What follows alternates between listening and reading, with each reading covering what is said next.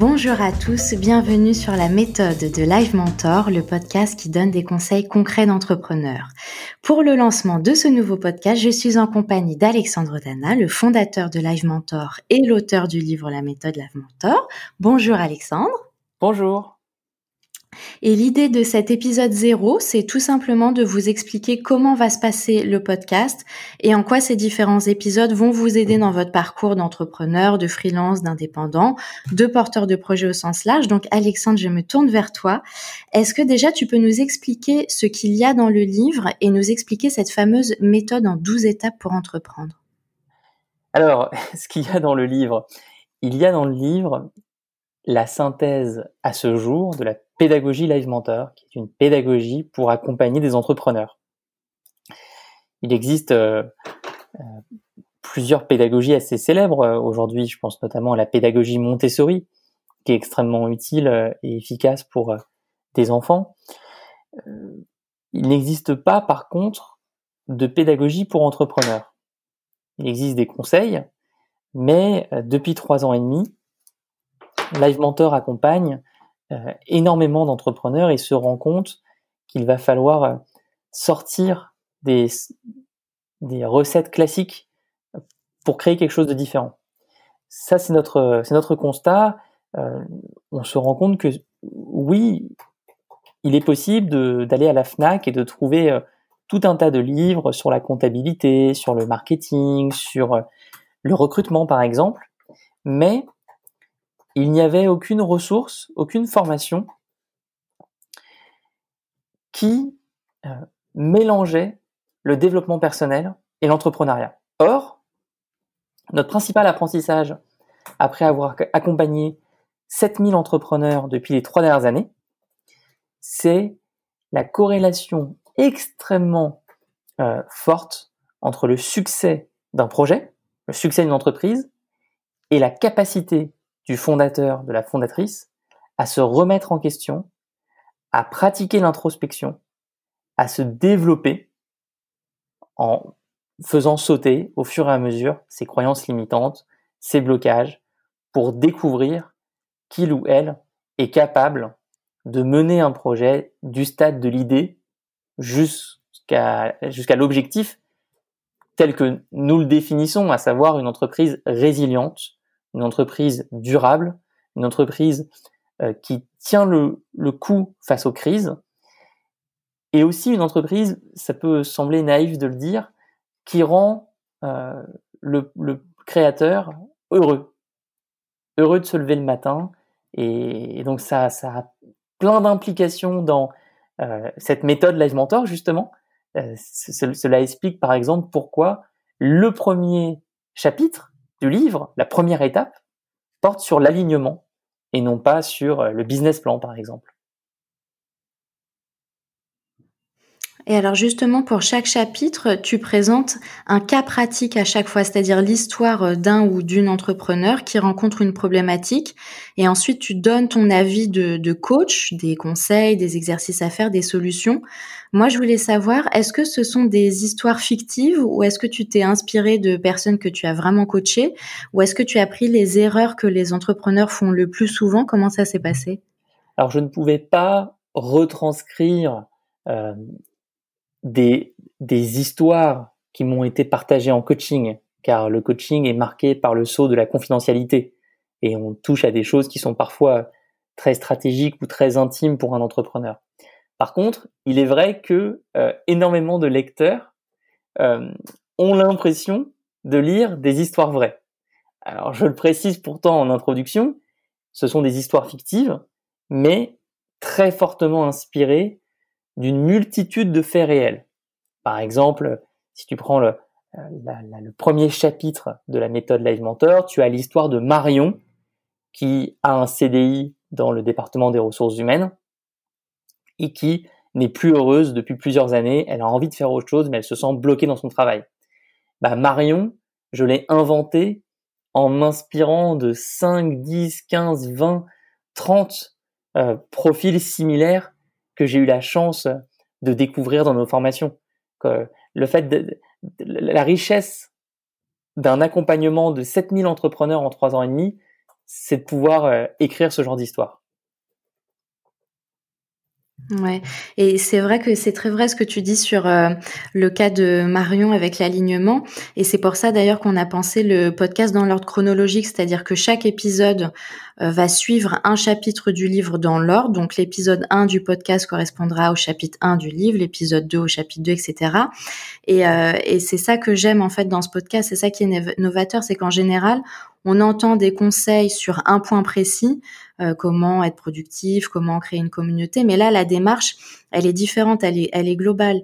L'idée, c'est vraiment d'écouter chaque épisode pour avoir, comme tu dis, un, projet entrepreneurial solide, durable, résilient, euh, pour pas oublier des étapes essentielles. Et l'alignement, en fait, euh, on se rend compte que c'est c'est la, la première la première pierre en fait parce que si on se pose pas les bonnes questions dès le début pour comprendre pourquoi est-ce qu'on entreprend un projet et pas un autre potentiellement, après, les choses peuvent se fissurer, c'est ça? Ah, Absolument. Euh, pourquoi j'ai choisi l'alignement?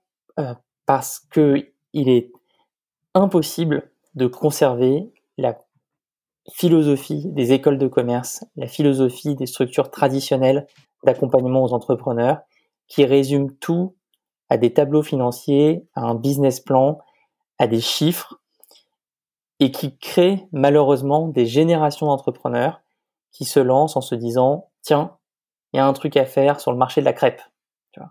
Le marché de la crêpe va être révolutionné. Alors que ça ne résonne pas en eux, ils sont pas forcément des passionnés par la crêpe en soi. Ils sont pas forcément euh, passionnés par le marché de la restauration. Toute l'approche de Live Mentor, elle est entourée d'exemples d'entrepreneurs qui ont 20 ans, 30 ans, 40 ans euh, d'expérience parfois derrière eux, des gens bah, euh, qu'on va retrouver sur le podcast comme Franck Hanès, qui sont profondément passionnés par la thématique sur laquelle ils ont construit un projet, sur laquelle ils ont construit une entreprise. Quand tu parles à des entrepreneurs heureux, expérimentés et dont les boîtes durent, tu te rends compte que leur entreprise c'est au final le fruit d'une rencontre entre un individu, le fondateur, la fondatrice, et un problème, une idée, un secteur. Et cette rencontre, elle est, elle est fusionnelle, elle est, elle est d'une puissance, mais qui est exceptionnelle. Et c'est ça qui permet d'endurer toutes les difficultés, c'est ça qui permet de tenir la distance, c'est ça qui permet de se réinventer, c'est ça qui permet d'inspirer autour de soi, parce qu'on peut parler du thème pendant des heures si tu te lances sur le marché de la crêpe en étant incapable euh, de, sortir en 10 minutes 30 recettes de crêpes différentes, ça va pas le faire. ça marche pas. Donc la, passion, on la trouve avec son alignement. Et c'est et c'est l'objet donc de ce premier chapitre. Et comment ça s'est passé l'écriture euh, du livre? Est-ce que tu peux nous dire euh, quelques mots là-dessus? Parce qu'il y a énormément de personnes qui veulent écrire. Toi, c'est ton premier livre. Euh, combien de temps ça t'a pris? Je sais que tu as d'abord trouvé un éditeur avant de te lancer dans l'écriture, donc ça c'est un point très intéressant. Est-ce que tu peux nous raconter un peu cette aventure? Oui, ça s'est passé en trois temps. Le premier temps, c'est la volonté de faire ce livre. Donc ça, ça remonte à assez loin maintenant au bout de deux ans, deux ans et demi à accompagner des entrepreneurs, j'ai vraiment eu envie de synthétiser dans un ouvrage tous nos apprentissages et, de dire mais voilà ce qui se passe en fait sur le terrain. Personne n'en parle, les médias classiques n'en parlent pas, mais je, on va vous montrer vraiment ce que c'est l'entrepreneuriat. Des créateurs, des passionnés, des gens qui pourraient passer leurs semaines, leurs mois euh, sur une idée, sur leur micro-entreprise, sur leur, leur, leur SASU, sur euh, leur site e-commerce, sur leur activité d'artisan, sur leur activité d'artiste. Ils ont des, des, projets complètement différents les uns des autres. Ça passe euh, d'une prof de yoga à euh, une, un clown qui a son compte, à un site e-commerce de mode masculine. Et en fait, il y a un point commun.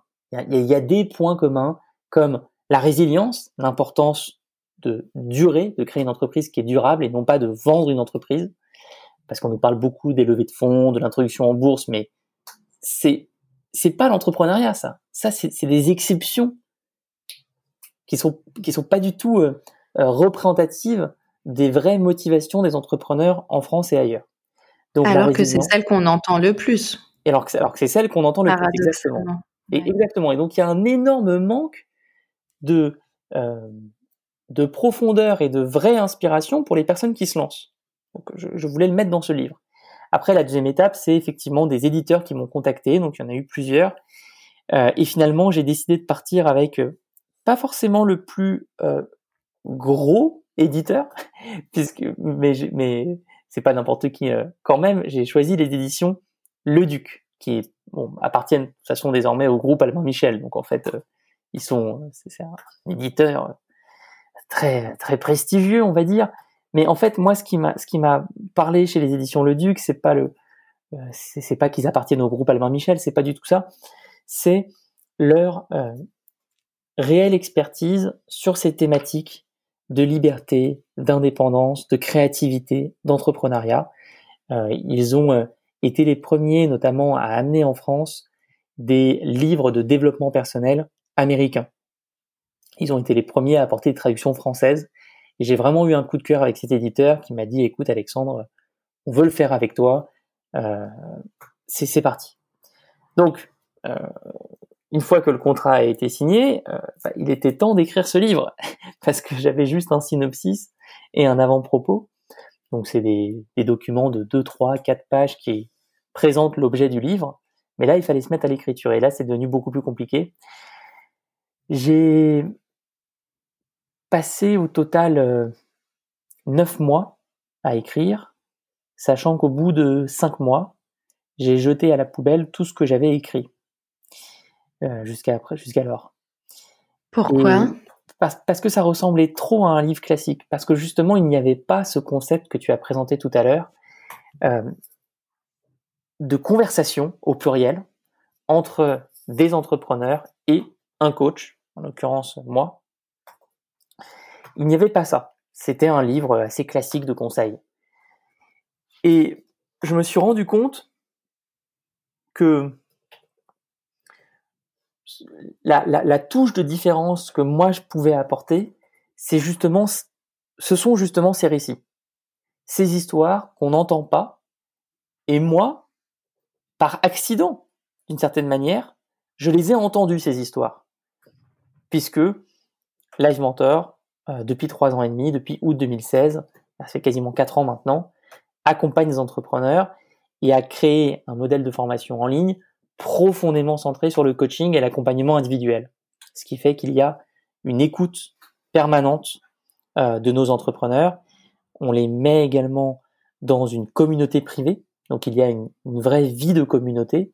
Et ça m'a énormément aidé durant la deuxième phase d'écriture du livre. Quand je suis parti de la nouvelle structure, je passais mon temps à aller lire dans nos forums, dans notre groupe Facebook privé, les discussions, les échanges, le, les, les, problématiques de nos entrepreneurs et ça m'a ça m'a donné la force de recommencer à zéro et de, tout écrire.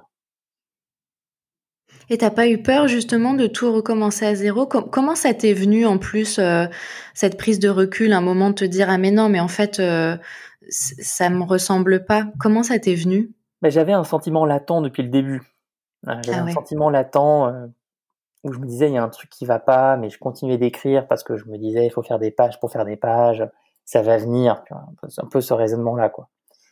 Et puis euh, je suis parti dans les calanques, j'ai fait une randonnée euh, dans les dans les calanques lors de l'été, à la fin de l'été, vers le mois d'août dernier. Et à ce moment-là, en discutant avec la personne avec qui je faisais cette randonnée, ça m'est apparu comme une évidence je me suis rendu compte qu'on avait une conversation et que ce livre pouvait être lui aussi une conversation. Donc c'est ça qui t'a fait tilt, c'est ça? C'est ça qui m'a fait tilt, exactement. D'accord. Donc tu disais neuf mois euh, d'écriture, donc euh, dont cinq, euh, cinq à la poubelle.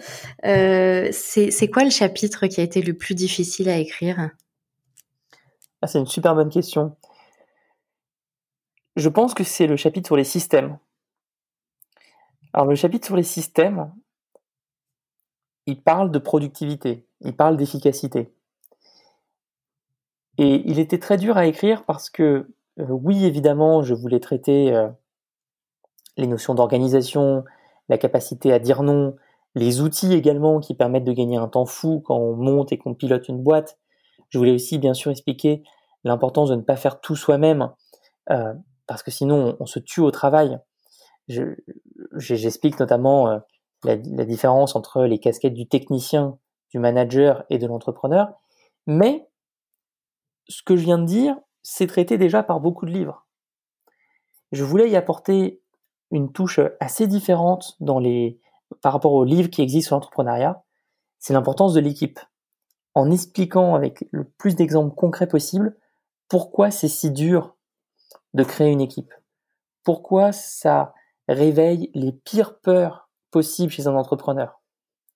La peur de recruter quelqu'un qui est meilleur que toi la peur de faire confiance à quelqu'un et d'être trahi.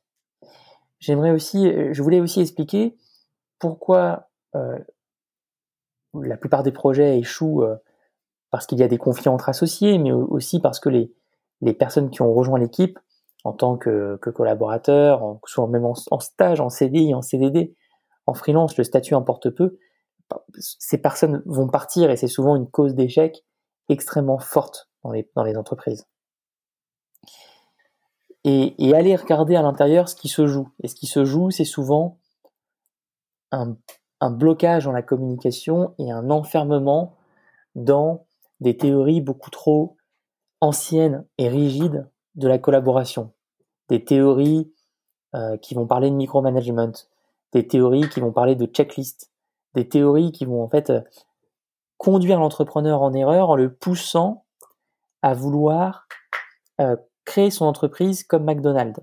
À savoir, euh, on, va tellement simplifier les choses, on va tellement processer que même quelqu'un qui ne connaît rien à rien pourra être efficace. Et c'est horrible ça. C'est horrible et c'est pas du tout, du tout, du tout, du tout adapté à euh, la réalité des entreprises en France. McDonald's, c'est pas la réalité des entreprises en France. C'est une chaîne de fast-food à dimension mondiale euh, et, indépendamment du, du regard éthique euh, que j'ai sur leurs pratiques, euh, si on parle purement d'efficacité économique et entrepreneuriale, ce n'est pas un modèle qui est efficace pour un freelance qui se lance, pour quelqu'un qui crée une agence, pour quelqu'un qui commence à recruter une équipe autour de son site e-commerce, pour un artisan qui pilote une équipe de 5-6 personnes. Il faut surtout pas tomber dans ce biais euh, qui sont des biais de peur au final. J'ai peur que les choses se passent mal, je n'ai pas confiance dans les gens autour de moi et donc je vais faire confiance au système. Tu sais, cette vieille, ce vieux dicton, fais confiance au process, ne fais pas confiance aux gens. Et c'est gravissime de dire ça. C'est gravissime. Donc moi, ayant eu un parcours moi-même où l'équipe a été essentielle et l'équipe est toujours essentielle. Et aujourd'hui, moi, je, suis un parmi d'autres chez Live Mentor. J'ai un rôle de représentation. Je suis une face visible, tout comme mon associé Anaïs euh, Préto, euh, qui est également directrice générale de la boîte. Mais je ne suis que un parmi d'autres. Il y a des personnes qui sont bien plus intelligentes que moi dans l'équipe. Et chaque personne connaît son métier bien mieux que moi je ne le connais. Donc je voulais proposer une approche différente avec plein d'autres exercices qui sont détaillés dans le livre et qui euh, essayent d'amener l'entrepreneur à créer une culture d'apprentissage et de développement personnel pour chacun dans son projet. Moi, ce que j'ai préféré dans le livre, c'est euh, l'avis du coach et les conseils euh, que je trouve très concrets, très activables en fait. Comme tu dis, contrairement aux autres euh, euh, ouvrages sur l'entrepreneuriat qui parfois restent un peu théoriques, là, on sent dans le bouquin que vraiment on, met les mains dans le cambouis et que les conseils qu'on peut en sortir, on sent que qu'ils ont ce côté euh, vraie vie. Et, euh, ça, j'aime beaucoup. Et le but du podcast, c'est justement ça, c'est euh, en interrogeant des entrepreneurs qui ont des beaux parcours. Euh, le but, c'est vraiment de pouvoir en extraire des conseils concrets, une aide pratique euh, sur sur le projet de chacun. Donc le but, c'est pas de rester en surface, de raconter que des belles histoires, mais c'est surtout de parler de sujets de fond, de creuser pour comprendre comment ces entrepreneurs ont fait et, et en quoi ça peut aider tous les gens qui, qui nous écoutent. Bah, merci beaucoup, ça me touche énormément. Alors j'ai trois dernières questions que je vais poser à la fin de chaque épisode du podcast, donc j'aimerais bien te les poser aussi. Euh, première question, quel est l'entrepreneur qui t'inspire le plus et pourquoi? Ah, il y en a plusieurs. Écoute, euh, je suis je suis très inspiré par Franck Hanès. on en a déjà parlé, mais c'est vrai que je suis très fan de cet entrepreneur qui a créé euh, le groupe Sopress avec à l'intérieur des magazines comme Society, comme SoFilm, comme SoFoot et plein d'autres. Et ça, pour moi, c'est c'est quelqu'un qui a changé les règles du jeu, qui a remis de la qualité dans le papier, là où tout le monde pensait que c'était impossible. C'est quelqu'un qui a décidé de jouer un autre jeu que celui euh, de la course au court terme, qui a refusé de mettre de la publicité partout pour vraiment se concentrer sur la qualité. Et ça, euh, je trouve ça vraiment euh, extrêmement pertinent. Et qui est un exemple de résilience, puisque lui, ça fait 17 ans quand même qu'il a créé ça. Et il est toujours là, il est toujours passionné par ce qu'il fait, il, est toujours euh, dans les bouclages de ses magazines. Et, ce qui est fou, en effet, c'est qu'il a, il a fait le pari du papier, là où tout le monde était sur, sur Internet et sur le contenu gratuit. Lui, il a pris le Exactement. l'inverse. C'est impressionnant. Et ça a marché. Ouais, ça a marché, c'est impressionnant, c'est complètement impressionnant. Et ensuite, euh, des entrepreneurs qui m'inspirent, mais c'est tellement dur de choisir. Tu sais, il y en a tellement. Moi, j'ai j'ai une bah, chance. Alors un, un autre ou deux autres. Ouais, mais, mais c'est dur parce que j'ai une chance inouïe, c'est que j'en côtoie euh, plein via notre communauté. Donc, je pense par exemple à Patrice Tabouret, euh, qui est et quelqu'un dont j'ai raconté le portrait moi-même. J'ai écrit son histoire pour notre magazine qui s'appelle Odyssée, l'entrepreneur, un magazine papier, un mensuel Patrice Tabouret, c'est quelqu'un qui est dans l'encadrement d'œuvres d'art depuis 25 ans. Il, il fait que ça. Il fait de l'encadrement d'œuvres d'art sur plein de formes différentes.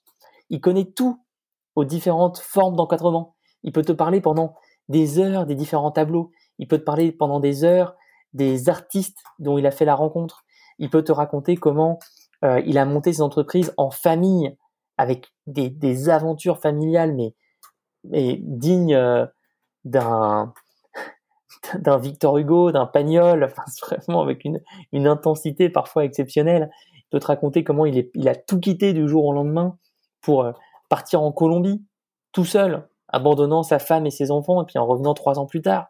Tu vois, c'est c'est c'est euh, une histoire assez, euh, assez assez dingue. Voilà, c'est une histoire assez dingue et c'est des entrepreneurs entiers, c'est des personnes qui ont qui ont leur force et qui ont leurs failles, comme nous, sont humains, mais ils sont animés par une énergie qui, moi, me, me plaît énormément. Je pense à une thérapeute acupunctrice qui s'appelle Nadia Wolf, qui a plus de 70 ans, qui est une référence mondiale sur l'acupuncture, qui travaille encore, qui a plein d'activités différentes, qui euh, reçoit des personnes dans son cabinet, mais qui a aussi des stages pour des médecins traditionnels qui veulent se former aux médecines euh, orientale, euh, médecine euh, comme l'acupuncture, médecine asiatique, médecine chinoise en l'occurrence. Euh, pareil, quand tu croises Nadia, tu vois quelqu'un qui est vraiment animé d'une flamme. Elle a, un œil qui est très bleu, très vif. Et c'est c'est vrai que tu vois, plus plus je réfléchis à la question que tu me poses, plus je me rends compte que les noms qui me viennent en tête, ce ne sont pas des personnes connues. Euh, j'en connais des entrepreneurs qui sont très connus, euh, j'en connais certains assez bien, mais euh, mais au final, bah, je, préfère toujours, enfin je suis, pardon, je vais le reformuler, je suis toujours beaucoup plus inspiré par un entrepreneur que je connais vraiment, avec qui j'ai passé une heure, deux heures, trois heures, une journée entière, un week-end, que par quelqu'un dont j'ai lu le bouquin. Tu vois ce que je veux dire? On peut être euh, très inspiré par quelqu'un dont on a lu le livre, évidemment. On peut, moi, j'ai euh, euh dévoré euh, là depuis une semaine un livre écrit par l'ancien fondateur de Netflix. Les premières années de Netflix, à l'époque où ils n'étaient pas un service de streaming, mais ils étaient un système de d'abonnement euh, à des DVD. Tu recevais des DVD par la poste. Très intéressant. Mais je connais pas l'auteur, je l'ai jamais rencontré, je... il m'a pas communiqué l'énergie que, peut me communiquer une rencontre. Donc euh, c'est vrai que je, ça a été une vraie euh, une vraie révélation pour moi ces dernières années de me rendre compte que l'inspiration peut venir de n'importe où. Ça peut vraiment venir de n'importe où. Et, et, et, ce qui est magique avec l'entrepreneuriat, c'est que c'est une activité qui consiste à aller vers les autres et à faire des rencontres. Donc ça ouvre la porte à des moments exceptionnels. Mais j'ai l'impression que dans les exemples que tu cites, euh, le point commun, c'est aussi le fait que ce sont des entrepreneurs qui aiment garder une part euh, d'artisanat dans leur activité. C'est clair, évidemment. Et parce que l'artisanat, c'est ce qui permet euh, de faire des choses par soi-même, c'est ce qui permet de créer, c'est ce qui permet de d'associer le monde des idées avec celui des, pyramides, si je puis dire. Un entrepreneur qui est que dans sa tête, euh, qui est que dans ses tableaux, il perd au bout d'un moment le sens de ce qu'il fait. Ouais. Alors, deuxième question, est-ce que tu peux nous parler d'un échec et nous dire ce qu'il t'a apporté? Alors j'en ai eu plusieurs, j'en ai eu plein, hein, des, échecs, ça, je ne sais même pas par où commencer. Euh, je, réfléchis pour te donner vraiment un élément pertinent. Je, je pense que voilà, je pense que mes plus grands échecs, c'est toujours des moments où j'oublie à quel point le temps est précieux. C'est le temps qui compte dans une aventure entrepreneuriale. C'est pas l'argent. L'argent, on en perd, mais on peut en regagner. C'est pas un problème. Le temps, par contre, il est très, très, très précieux. Et donc, tous mes, mes échecs, ce sont des périodes, en fait, où je me suis pas planté dans les grandes largeurs. Il n'y a pas eu, tu vois, un moment où je me suis réveillé le matin et j'ai reçu une lettre me disant, vous venez d'échouer c'est plutôt des moments de stagnation. Cette lettre euh, n'arrive jamais, cette lettre n'existe pas, heureusement. bah, en même temps, franchement, elle serait géniale, cette lettre. Moi, j'adorerais avoir cette lettre qui m'empêche de passer. La police de l'échec qui t'envoie en recommandé. Euh. C'est ça, mais ça serait exceptionnel parce que ça t'évite de passer trois mois, quatre mois, cinq mois sur la mauvaise idée, la mauvaise direction, la, la, la mauvaise obsession. Et ça, ça m'est arrivé beaucoup dans les premières années de Live Mentor. Ça m'arrive encore aujourd'hui. ça m'arrivera encore demain. Et c'est quelque chose sur lequel j'essaie d'être très vigilant, de faire attention euh, à la valeur du temps constamment. Tu veux dire dans le sens où le, temps qui passe. le temps qui passe, absolument. C'est irréversible en fait, c'est ça? Le temps qui passe est complètement irréversible et, ça peut filer très vite. Hein. On, peut, on, peut, on peut passer vraiment deux mois à bosser sur quelque chose qui ne sert à rien et qui ne nous rend pas heureux. Et il faut être vigilant à ça. Et moi, je regarde tout le temps dans le rétroviseur, j'analyse beaucoup le passé. Et ça m'aide à, voir à, quel point euh, il, peut être dangereux de s'entêter dans la mauvaise direction. Et qu'est-ce que tu te dis dans les moments difficiles, justement? Ben, Je me dis qu'il faut changer. je me dis, qu'il faut changer. Je me dis qu'il faut vite euh, ajuster la direction. Et je reprends les étapes de la méthode Live Mentor et j'ai aussi euh, créé ce livre en ce sens. Il n'est pas, il est pas à direction unique ce livre. C'est pas je, me, je fais l'étape 1 puis l'étape 2 puis l'étape 3 et puis ensuite mon parcours est linéaire et tout se passe bien. Je le dis d'ailleurs en conclusion. Dans la vraie vie, ça se passe beaucoup moins bien. ça se passe toujours de manière chaotique, ça se passe toujours beaucoup moins bien que dans un livre. Un livre, il se lit du début à la fin. Mais la vie, elle ne se euh, ressent pas sous une forme qui est linéaire. Donc, il y a plein de moments où il faut repartir à l'étape d'alignement, repartir à l'étape d'inspiration, passer par l'étape de la valeur, tiens, repasser par l'étape du marketing. Je reviens en arrière et je me remets sur l'étape de l'action. Ça, c'est ce que je fais aujourd'hui pour éviter les moments où le temps euh, commence à ralentir. Et, pendant des mois, on est sur un rythme euh, un rythme d'éléphant où on, se, se déplace pas, où l'entreprise n'arrive pas à surmonter ces difficultés. Ok. Et eh ben, je crois beaucoup au chaos. C'est tout ce que je te raconte. C'est une philosophie du chaos. C'est le chaos qui est créateur. mais on peut l'aimer, ce chaos. Moi, j'ai appris à l'aimer. Et plein d'entrepreneurs également. Tu veux dire à vivre et à entreprendre avec ça en tête, c'est-à-dire en étant conscient que c'est c'est jamais tout tracé, c'est jamais linéaire et qu'en fait les obstacles font partie du chemin. Enfin, ça paraît un peu euh, ça. De dire ça comme ça, mais c'est ça aussi qu'il y a dans le livre, c'est montrer que, comme tu dis, en effet, parfois il faut se réaligner avec ses valeurs parce qu'on les a perdues alors qu'on pensait les avoir euh, évidemment en tête, gravées dans le marbre, et parfois le on a tellement la tête dans le guidon. Enfin, il y a tellement de choses euh, qui prennent qui prennent du temps, qui prennent de l'espace quand on entreprend que qu'on peut on peut être désaligné ou des choses comme ça. C'est ça que tu t'appelles chaos C'est exactement ça. C'est exactement ça. Les difficultés font partie du chemin, la création fait partie du chemin, et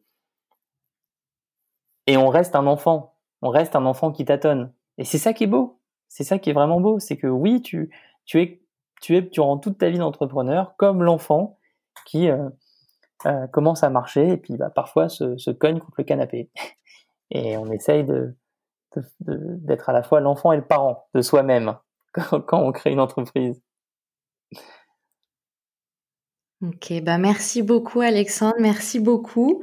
Ravi d'avoir fait euh, cet épisode zéro et puis bah longue longue vie alors à ce nouveau podcast qui commence.